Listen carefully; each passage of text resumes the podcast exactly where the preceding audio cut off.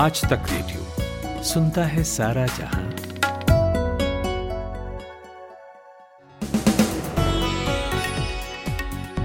नमस्कार, good evening. अक्टूबर की 8वीं तारीख है, कारोबारी हफ्ते का आखिरी दिन यानी कि शुक्रवार, और मैं हूं नितिन ठाकुर। रोज की तरह आ गया है दिन भर।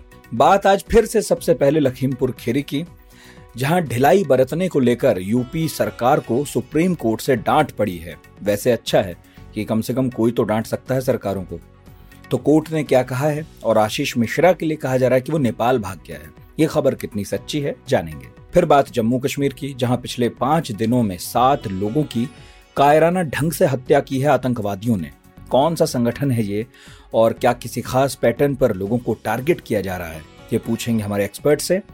इसके बाद बात रणजीत हत्याकांड की, जिसमें डेरा सच्चा सौदा प्रमुख राम रहीम को दोषी करार दिया गया आज।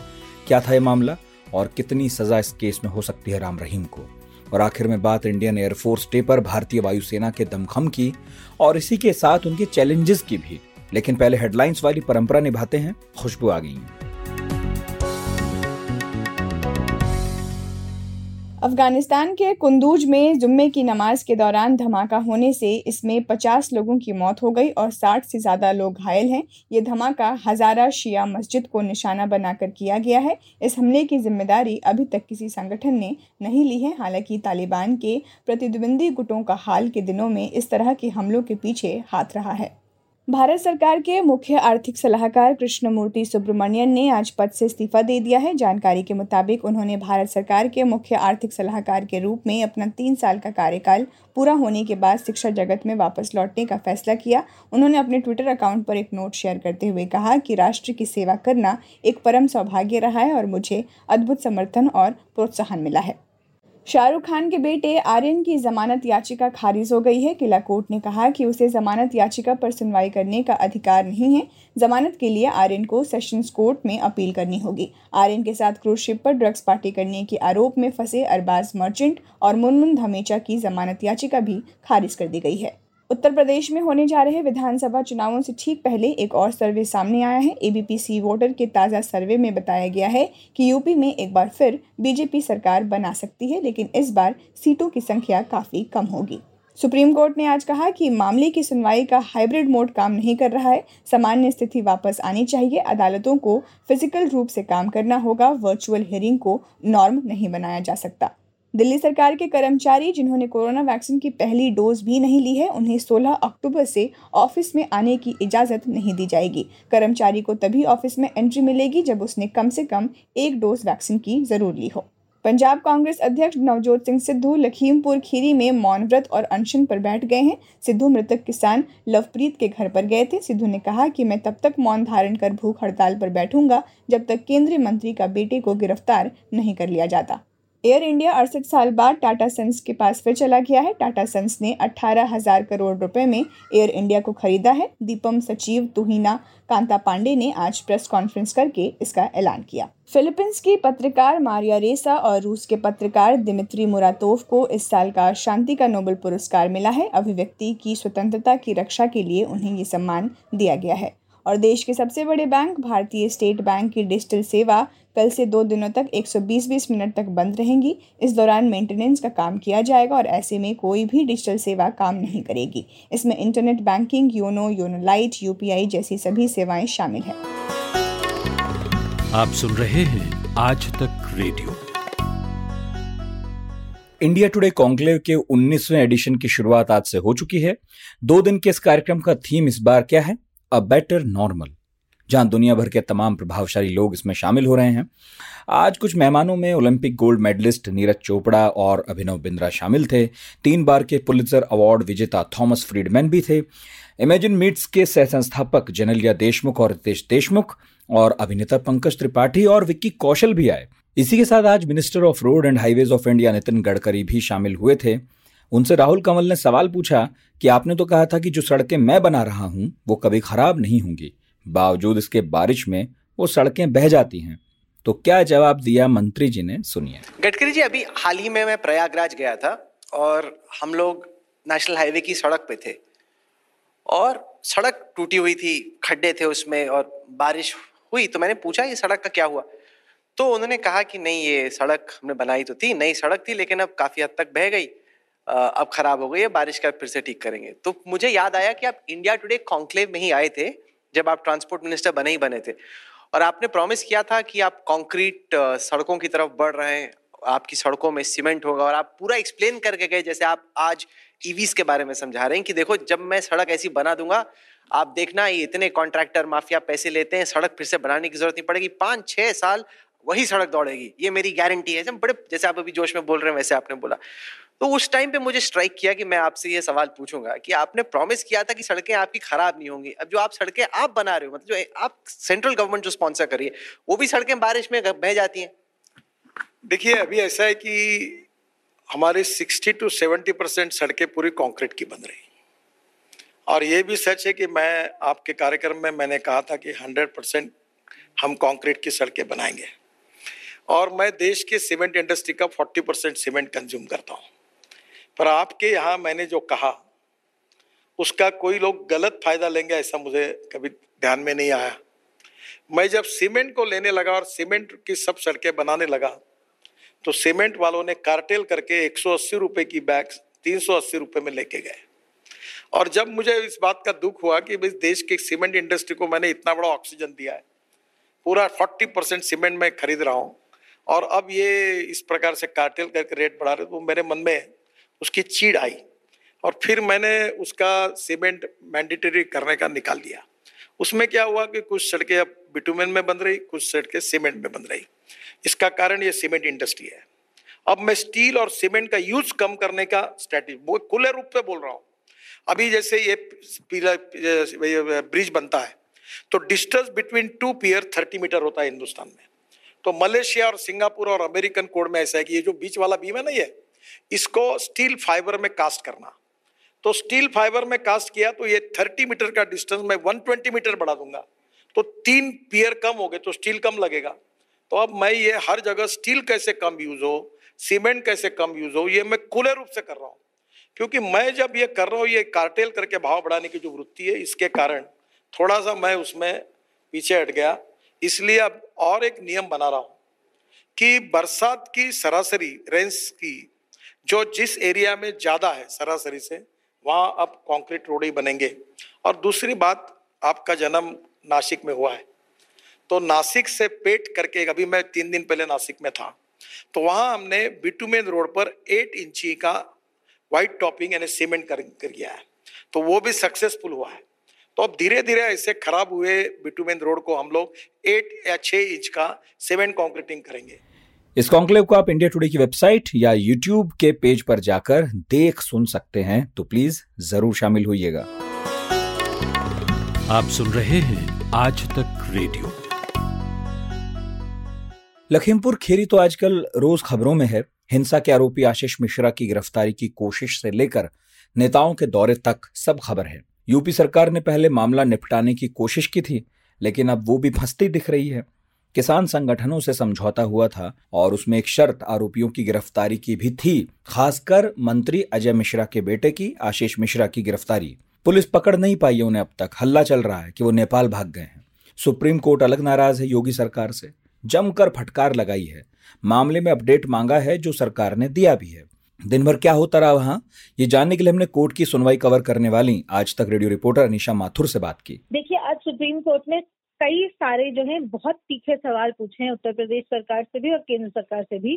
सबसे पहले तो यही कि जब एफआईआर में नाम है आशीष मिश्रा का, जो कि सेंट्रल गवर्नमेंट के मिनिस्टर अजय मिश्रा तेनी के बेटे हैं, तो उनको अभी तक अरेस्ट क्यों नहीं किया गया? जो उनके जो सरकार ने बताया कि हमने उसको 160 सीआरपीसी के अंदर नोटिस भेजा है कि आप सवालों के जवाब देने के लिए आइए। कोर्ट ने यही पूछा कि मर्डर केस में क्या इस तरह के नोटिस दिए जाते हैं या इंसान को अरेस्ट किया जाता है? क्या किसी कहीं पर भी मर्डर केस में पुलिस ने ऐसा कदम कभी उठाया है? इस तरह से सवाल पूछ के कोर्ट ने काफी डांटा है यूपी पुलिस को भी कि आपसे हम उम्मीद नहीं रखते कि आप ढंग से कार्यवाही करेंगे, ढंग से इन्वेस्टिगेशन करेंगे। दूसरी बहुत बड़ी बात कोर्ट ने ये बोली है कि हमें भरोसा नहीं है कि ये जो एसआईटी बिठाई गई है वो कोई ढंग से काम करेगी, क्योंकि एसआईटी में जो है सभी लोकल ऑफिशियल्स हैं जिनके ऊपर वैसे ही आरोप लगाए जा रहे हैं कि वो ढंग से इन्वेस्टिगेशन नहीं कर रहे, उनके ऊपर ये भी आरोप लगाए जा रहे हैं कि वो जो सबूत है उनको खत्म कर देंगे, उनको खराब कर देंगे। तो कोर्ट ने ये भी सवाल पूछा है कि क्या किसी और तरीके से इन्वेस्टिगेशन इस केस की हो सकती है। तीसरी बड़ी बात कोर्ट ने ये बोली है कि ये मामला ऐसा है कि इसमें सीबीआई जांच के भी ऑर्डर नहीं हो सकते, क्योंकि जो लोग इसमें इन्वॉल्व हैं वो जिस लेवल पर है उन पर सीबीआई की इन्वेस्टिगेशन भी लाजमी नहीं रहेगी। कोर्ट ने ये भी पूछा कि आगे क्या किया जा रहा है। एक बड़ी बात ये भी है कि उत्तर प्रदेश सरकार ने सुप्रीम कोर्ट के सामने आकर ये बात मानी है कि लखीमपुर खीरी में जो कांड हुआ है उसमें कम से कम 2 गोलियां चली थी, क्योंकि 2 शेल केसिंग उन्होंने कहा है कि उनको मिली हैं। तो 2 शेल केसिंग मिलने का मतलब ये भी है कि वहां गोली चलाई गई है, और जो आरोप लगे थे कि गोली चली और उसके बाद गाड़ी चढ़ाई गई, वो उस पर भी काफी कुछ सबूत इसमें मिले हैं। एक और बात उत्तर प्रदेश सरकार ने ये भी मानी कि ये जो आशीष मिश्रा तेनी है वो उनको आज यानी कि शुक्रवार को सुबह 10 बजे तक पुलिस के सामने पेश होना था, जो कि वो नहीं हुए हैं, और अब उनको कुछ थोड़ा और वक्त दिया गया है। तो उनको अब सैटरडे यानी कि शनिवार यानी कि कल सुबह 11 बजे तक का समय दिया गया है कि वो पुलिस के सामने पेश हों। तो कोर्ट ने यह भी पूछा कि अगर कल वो पेश नहीं होते तो आप क्या करेंगे। तब हरीश साल्वे वरिष्ठ अधिवक्ता जो उत्तर प्रदेश सरकार के लिए पेश हुए थे, तब उन्होंने कहा कि हमें फिर उनके खिलाफ अरेस्ट वारंट जारी करना होगा। तो कोर्ट ने दोबारा फिर यही पूछा कि इस तरह का प्रोसीजर जो है कभी फॉलो होता है क्या। मर्डर केस में पुलिस ये करती है कि सबसे पहले जाके इंसान को अरेस्ट करती है, यहाँ क्या हो रहा है ये भी कोर्ट ने पूछा है। तो बहुत सारे तीखे सवाल पूछे गए हैं। हालांकि अब क्योंकि दशहरे की छुट्टियां हैं सुप्रीम कोर्ट में, अब 20 अक्टूबर को इस मामले की सुनवाई दोबारा से होगी, और तब तक में देखना है कि उत्तर प्रदेश सरकार तब तक क्या करती है। लखीमपुर में तो राजनीतिक हलचल बरकरार है। अखिलेश यादव आज बहराइच पहुंचे, लखीमपुर खीरी हिंसा के पीड़ित परिवार से मिले भी। उधर प्रियंका गांधी पीड़ितों से मिलकर लखनऊ लौट रही हैं। नवजोत सिंह सिद्धू ने भी लखीमपुर कूच करने का आह्वान किया है। और इन सब घटनाक्रमों को यानी कि कोर्ट से लेकर सड़क तक अगर गौर से देखें और समझें तो इस हंगामे और शोर का कारण क्या है। सबसे बड़ा तो यही है कि आरोपियों की गिरफ्तारी अब तक हुई नहीं है, खासकर आशीष मिश्रा को अभी तक नहीं पकड़ा गया है। हाँ, ये कहा जा रहा है कि 2 सहयोगी उनके जरूर पकड़े गए हैं। तो अब लखीमपुर में पुलिस क्या कर रही है, और जो 2 लोग पकड़े गए हैं वो आशीष मिश्रा के कौन हैं? हमने पूछा आज तक रेडियो रिपोर्टर संतोष सिंह से। देखिए, ये दोनों ही जो आरोपी लवकुश और आशीष पांडे को गिरफ्तार कल किया गया था देर रात, उनको आज कोर्ट में पेश किया गया था। कोर्ट ने इन दोनों को 14 दिन के जुडिशियल कस्टडी में भेज दिया है, और 20 अक्टूबर को इस मामले पर अगली सुनवाई करेगी कोर्ट। लखीमपुर सत्र न्यायालय में अगली सुनवाई होगी। वहीं दूसरी तरफ अगर इन्वेस्टिगेशन की बात करें तो इन्वेस्टिगेशन में लखीमपुर पुलिस ने आशीष मिश्रा जो केंद्रीय गृह राज्य मंत्री हैं, उनके बेटे की तलाश के लिए दूसरा नोटिस 24 घंटे के अंदर उनके घर पर सस्ता कर दिया है, और जिसके लिहाज से शनिवार को सुबह 11 बजे तक आशीष मिश्रा को लखीमपुर क्राइम ब्रांच के दफ्तर में आकर के अपना बयान दर्ज कराना होगा। अपने जो सबूत उनके पास हैं वो उनको देने होंगे। संतोष, आशीष मिश्रा के लिए कहा जा रहा है कि वो नेपाल चला गया है, तो ये खबर कितनी पक्की है, आधार क्या है इसका? देखिए, तमाम ऐसे कयास है, चूंकि आशीष मिश्रा और अजय मिश्रा का जो मूल जो घर है, जो गांव है जहां पर ये पूरी घटना की शुरुआत हुई, जहां पर एक कुश्ती का दंगल का आयोजन हो रहा था, वो बलवीरपुर गांव नेपाल बॉर्डर से बहुत सटा हुआ है, नेपाल बॉर्डर के नजदीक है। और घटना के बाद से 1-2 दिन तक तो आशीष मिश्रा और अजय मिश्रा बोलते रहे, लेकिन जब अजय मिश्रा जो केंद्रीय गृह राज्य मंत्री हैं वो दिल्ली चले गए, तब से आशीष मिश्रा को किसी ने नहीं देखा। और उसके बाद से जो हमारे पास जानकारी मिल पा रही है कि आशीष मिश्रा के दोनों नंबर स्विच ऑफ थे। इसके बाद से ये कयास लगाए गए कि ये आज नेपाल भाग गया है आशीष मिश्रा, लेकिन इस बात की कहीं से कोई भी अधिकारी पुष्टि नहीं कर रहा है कि आशीष मिश्रा कहीं देश से बाहर भाग चुका है और कहीं नेपाल की तरफ गया है। अच्छा, आखिरी सवाल है आपसे, ये जो संयुक्त किसान मोर्चा की आज बैठक हुई है, इस बैठक में क्या तय हुआ? कुछ ऐसा भी नया तय हुआ है क्या जो उस दिन हुए प्रशासन किसान समझौते से अलग हो? देखिए, संयुक्त किसान मोर्चा इस पूरे मामले को लेकर के साफ तौर पर कहा कि जो सरकार से नेगोशिएशन इस मामले में हुआ है, अभी तक प्रशासन से जो नेगोशिएशन हुआ है उसमें मुआवजे के साथ साथ जो कार्रवाई की बात की गई है, अगर वो कार्रवाई नहीं होती है तय वक्त के अंदर तो वो दोबारा से आंदोलन कर सकते हैं। ये इस मांग को लेकर के ही राकेश टिकैत पहले दिन से जब जो चारों किसान मारे गए थे उनके शवों के अंतिम संस्कार के लिए ले जाया जाना था, पोस्टमार्टम के लिए ले जाया जाना था, तो ये एक महत्वपूर्ण शर्त थी और इसी शर्त को ध्यान में रखते हुए आज संयुक्त किसान मोर्चा की बैठक में भी इस बात को कहा गया कि अगर इन किसानों के जो पूरा कांड हुआ लखीमपुर की तिकोनिया में उसमें दोषियों पर कार्रवाई अगर तय वक्त के अंदर नहीं होती है तो आगे की रणनीति संयुक्त किसान मोर्चा तय करेगा कि वो अपने किसानों की लड़ाई और इस घटना में दोषियों को सजा दिलाने के लिए क्या रणनीति अपनाता है। जम्मू कश्मीर से आजकल अच्छी खबरें नहीं आ रही हैं। 370 हटी थी तो एक उम्मीद बंधी कि शायद बदलाव आएगा, विकास होगा, लेकिन बीते एक साल में उम्मीदें परवाज नहीं दिखा सकीं। रह रहकर आतंकवादी अपना काम कर ही रहे हैं। पहले कश्मीर से जवानों के शहीद होने की खबरें आती थीं, अब थोड़ा बदल गया है। इस साल अब तक 28 सिविलियंस की निर्मम तरीके से हत्या हुई है। इनमें से 5 लोग लोकल थे जो कि हिंदू और सिख समुदाय से ताल्लुक़ रखते हैं, जबकि 2 ऐसे हैं जो बाहरी हिंदू लेबरर्स थे। अब ये बात इसलिए हो रही है क्योंकि पिछले 5 दिन में 7 लोग मार डाले गए। सवाल यह है कि कौन सा संगठन है ये जो इस तरह के कायराना हमले कर रहा है निहत्थे लोगों पर? मॉडस ऑपरेंडी क्या है इनकी? हमने पूछा आज तक के नेशनल ब्यूरो के एडिटर मंजीत सिंह नेगी से। देखिए, सीधे तौर पर जो नाम सामने आया है उसमें लश्कर का जो संगठन है कश्मीर रेजिस्टेंस फोर्स, उसका नाम आया है, लेकिन जो सुरक्षा बल हैं, जो एजेंसियां हैं, उनका ये कहना है कि इसमें ऐसे आतंकी शामिल हैं जिनको जो हाइब्रिड टेररिस्ट, अगर सुरक्षा बलों की भाषा में कहा जाए हाइब्रिड वो टेररिस्ट हैं, जो कि बाकी समय कुछ अपना दूसरा काम करते हैं और एक तरफ से पार्ट टाइम जॉब उनका ये होता है। ये आम लोगों के बीच घुले मिले होते हैं, आसपास मौजूद होते हैं, अपना दूसरा जो रोजगार है उसमें लगे होते हैं, लेकिन ये सीधे तौर पर आतंकी संगठनों के संपर्क में रहते हैं। ऐसे में जब इन्हें ये काम दिया जाता है, ये अपना काम करके वापस अपने काम में ले जाता है। अभी जो ताजा जानकारी और इनपुट सुरक्षा बलों की तरफ से मिले उसके मुताबिक ये ऐसे आतंकी हैं जो हाइब्रिड के तौर पर काम करते हैं और उन्होंने इस घटना को अंजाम दिया, क्योंकि जिस तरह से स्कूल के अंदर घुसकर लोगों को मारा, टीचर को मारा गया, उनको उनकी पहचान देखकर मारा गया और बहुत चुपचाप छोटे हथियारों के साथ वहां पर पहुंचा गया।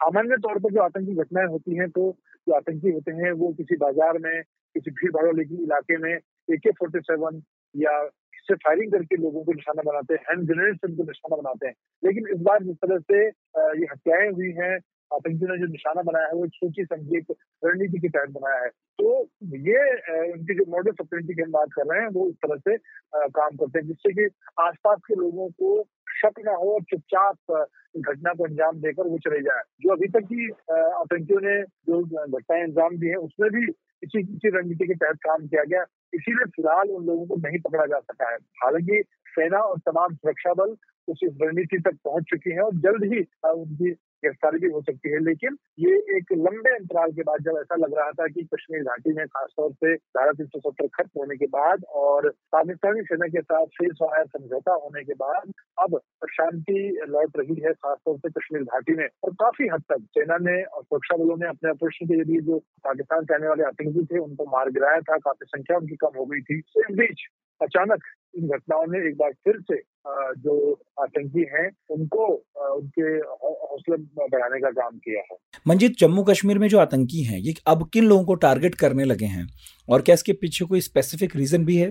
देखिए, अभी जो घटनाएं हैं उसमें उसके पीछे बिल्कुल एक सोची समझी रणनीति है, क्योंकि जिस संगठन ने जिम्मेदारी ली है वो जम्मू कश्मीर में धारा 370 खत्म होने का विरोध कर रहा था और सीधे तौर पर उनका ये कहना था कि ये लोग इसके विरोध में हैं, और इसीलिए क्योंकि भारत के 370 खत्म होने के बाद कश्मीर घाटी में चाहे कश्मीरी पंडित हों, अल्पसंख्यक समाज के दूसरे लोग सिख हों, उनको वापस बसाने की बात हो रही थी।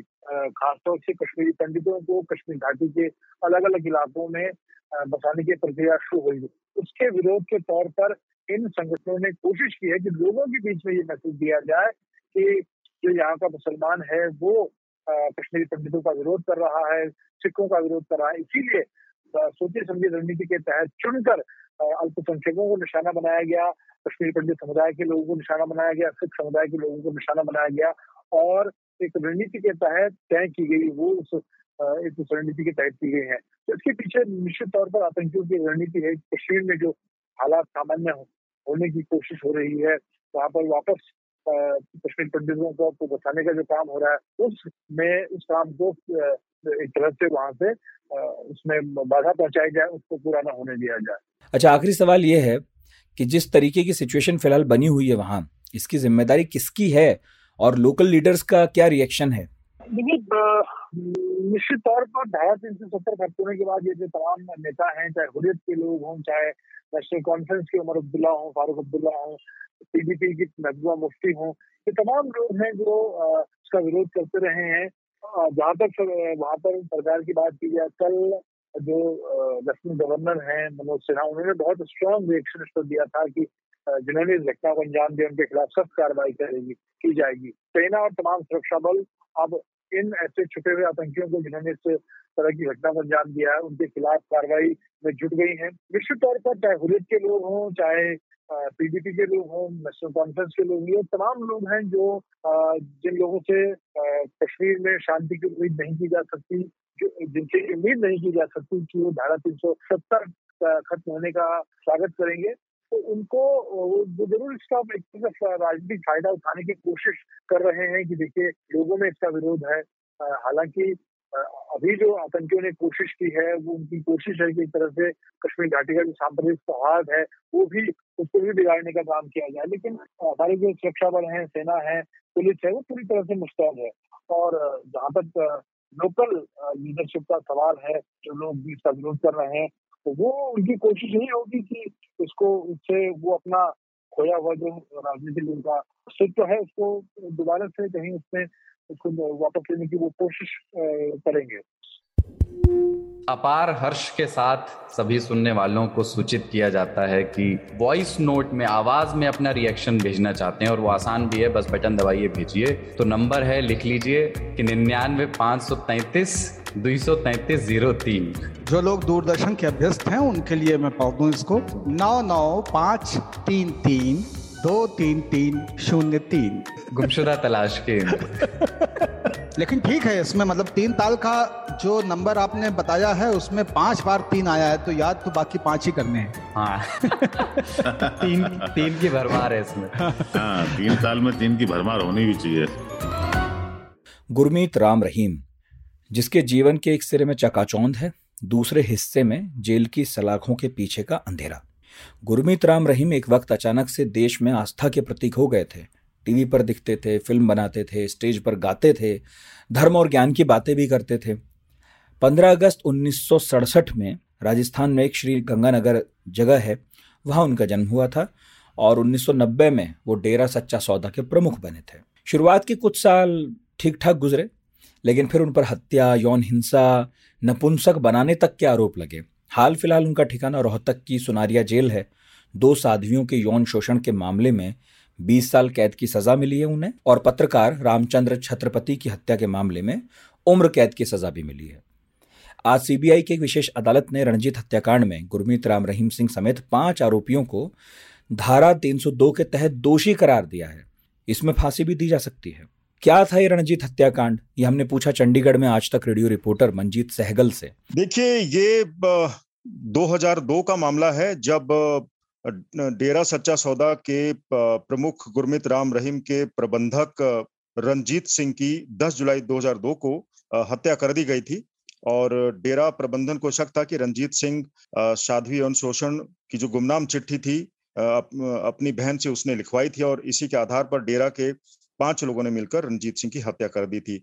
उसके बाद पुलिस जांच से असंतुष्ट रणजीत के पिता ने जनवरी 2003 में हाईकोर्ट में याचिका दायर करके सीबीआई की जांच की मांग की थी। सीबीआई ने मामले की जांच करते हुए आरोपियों पर केस दर्ज किया था और 2007 में कोर्ट ने आरोपियों पर चार्ज फ्रेम कर दिए थे। तो गुरमीत राम रहीम को साध्वियों से शोषण के मामले में पहले ही 20 साल की सजा हो चुकी है, और इसके अलावा पत्रकार रामचंद्र छत्रपति हत्याकांड में भी उम्र कैद की सजा सुनारिया जेल में काट रहा है।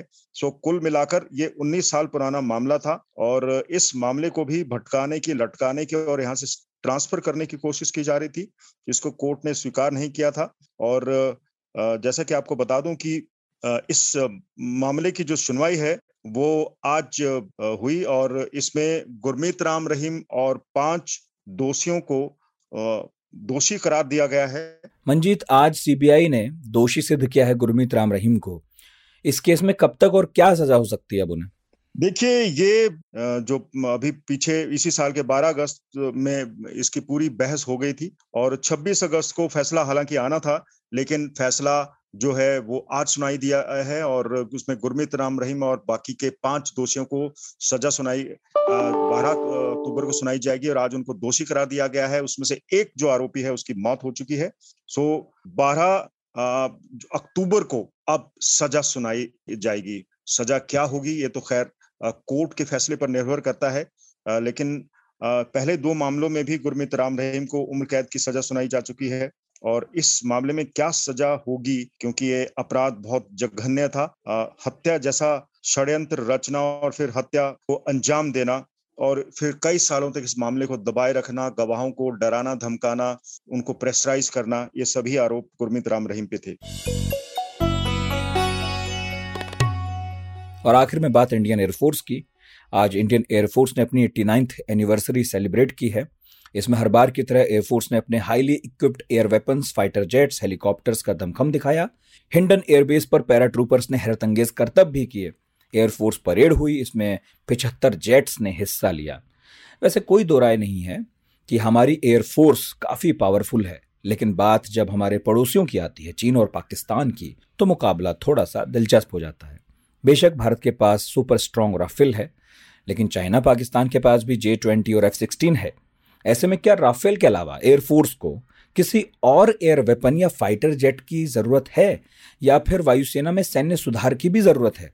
यह हमने पूछा द लल्लन टॉप में डिफेंस कॉरेस्पॉन्डेंट निखिल वात से। दोनों क्राइसिस इंडियन एयरफोर्स के सामने हैं और वो बहुत बड़े हो गए हैं टाइम के साथ में, क्योंकि हमने बहुत पहले से हम इन पर ध्यान नहीं देते आ रहे थे, या फिर जितना ध्यान था उतना अटेंशन इनको मिल नहीं रहा था। सैनिक सुधार को लेकर के इंडिया में बहुत लंबे समय से रिफॉर्म की बात चल रही थी कि एक CDS का पोस्ट होगा और थिएटराइजेशन होगा, और एयरफोर्स ये बिल्कुल नहीं कहती है कि वो थिएटराइजेशन के खिलाफ है या जॉइनमेंटशिप के खिलाफ है, और वो ऐसे हैं भी नहीं।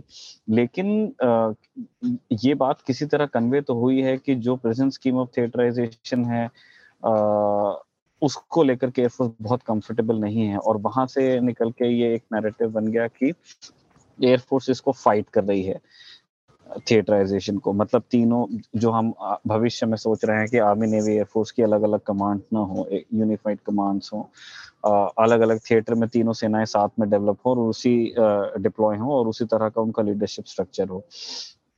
इसको लेकर के एयरफोर्स के कुछ रिजर्वेशंस हैं और ये कहा जा रहा है कि वो अभी आयरन आउट किया जा रहा है दोनों सर्विसेज के साथ में विद गवर्नमेंट। दूसरी तो ये सैनिक सुधार के लेवल पे अभी कुछ समय लगेगा हमें, और वो एयरफोर्स के अपने आइडेंटिटी और अपने भविष्य का मसला भी है ही उसके लिए कि जिस रूप में वो फोर्स खुद को देखती आई है, जिस पहचान को वो कैरी करती आई है, वो कितना बचा पाएगी। उनको अपने एग्जिस्टेंस का सवाल लगता है, लेकिन जो भविष्य की राह है वो जॉइनमेंटशिप में ही है। दूसरी चीज है संसाधन की। संसाधन में आप ये देखेंगी कि एयरफोर्स के जितने रोल्स हैं, चाहे वो डिफेंसिव रोल्स हों या ऑफेंसिव रोल्स हों, हमारे पास में आप किसी की भी बात, आप मिसाइल्स की बात कीजिए या आप फाइटर जेट्स की बात कीजिए या आप हेलीकॉप्टर्स की बात कीजिए, या और हेलीकॉप्टर में भी अटैक हेलीकॉप्टर हो सकते हैं या सामान ले जाने वाले हेलीकॉप्टर जो टैक्टिकल लिफ्ट के होते हैं। हर जगह हम देख रहे हैं कि स्क्वाड्रन स्ट्रेंथ जो इंडियन एयरफोर्स के पास होनी चाहिए, जितने जहाज होने चाहिए, वायुसेना है तो हवा में जाकर लड़ना है तो उसके लिए जितने जहाज होने चाहिए हमारे पास में नहीं है, लगातार कम होते जा रहे हैं। निखिल, आपको लगता है क्या कि समय के साथ इंडियन एयरफोर्स खुद को इवेल्युएट कर रही है, और क्या एयरफोर्स खुद को फ्यूचर के लिए तैयार कर रही है? जब हम आने वाले वक्त के लिए खुद को तैयार करने की बात करते हैं तो वो दोनों तरह से आपको करना होगा, मैन एंड मटेरियल। बदलते हुए वक्त के साथ में हमें जो अडैप्ट चीज करनी है वो ये है कि अभी आने वाले बहुत लंबे समय हम उस स्थिति में नहीं रहने वाले हैं कि हम बहुत सारा अपने सेनाओं पर खर्च कर पाने की स्थिति में हमारे देश की अर्थव्यवस्था नहीं होगी एक लंबे टाइम तक के। अभी जितना हमने नुकसान उठाया, जो हमारा डेफिसिट चल रहा है, और उसमें से भी जो एयरफोर्स का शेयर है उसमें और छोटा होगा। तो एयरफोर्स को ये देखना है कि वो इस बजट के साथ में किस तरह से अपना काम कर लेती है। इन्हें अनमैन्ड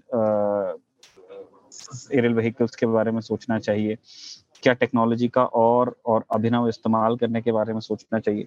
तो ये कुछ जगह होंगे कि आपके पास एक टाइट बजट है और आपके पास एक बदलती दुनिया और बदलती टेक्नोलॉजी, ये दो फोकस एरियाज पे एयरफोर्स को भी काम मुझे लगता है कि करना है। और सबसे बड़ी चीज बदलते वक्त के साथ में जो बड़ी चीज हमें अचीव करनी है वो है आत्मनिर्भरता। मैं पॉलिटिकल आत्मनिर्भरता की बात नहीं कर रहा हूँ, जिसकी बात राजनीति में होती है, विश्व देशी आत्मनिर्भरता कि जो आप उपकरण खरीद रहे हैं, जिस तरह के डॉक्टर साहब बना रहे हैं, जिस तरह की टेक्नोलॉजी का आप इस्तेमाल कर रहे हैं, क्या वो आपकी खुद की है या फिर आपको किसी से लेनी पड़ रही है उधार या पैसे दे करके मोल।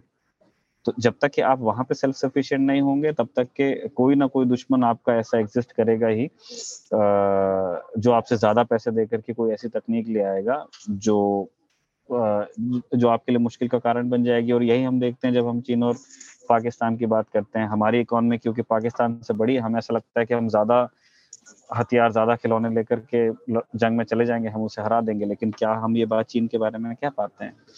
हम हमारे यहाँ जो प्रोफेशनल्स हैं, जो सेना है, हम उसके प्रोफेशनलिज्म पे ये बिल्कुल प्रश्न नहीं है। ये मैं एक बिगर पिक्चर के बारे में बात कर रहा हूँ।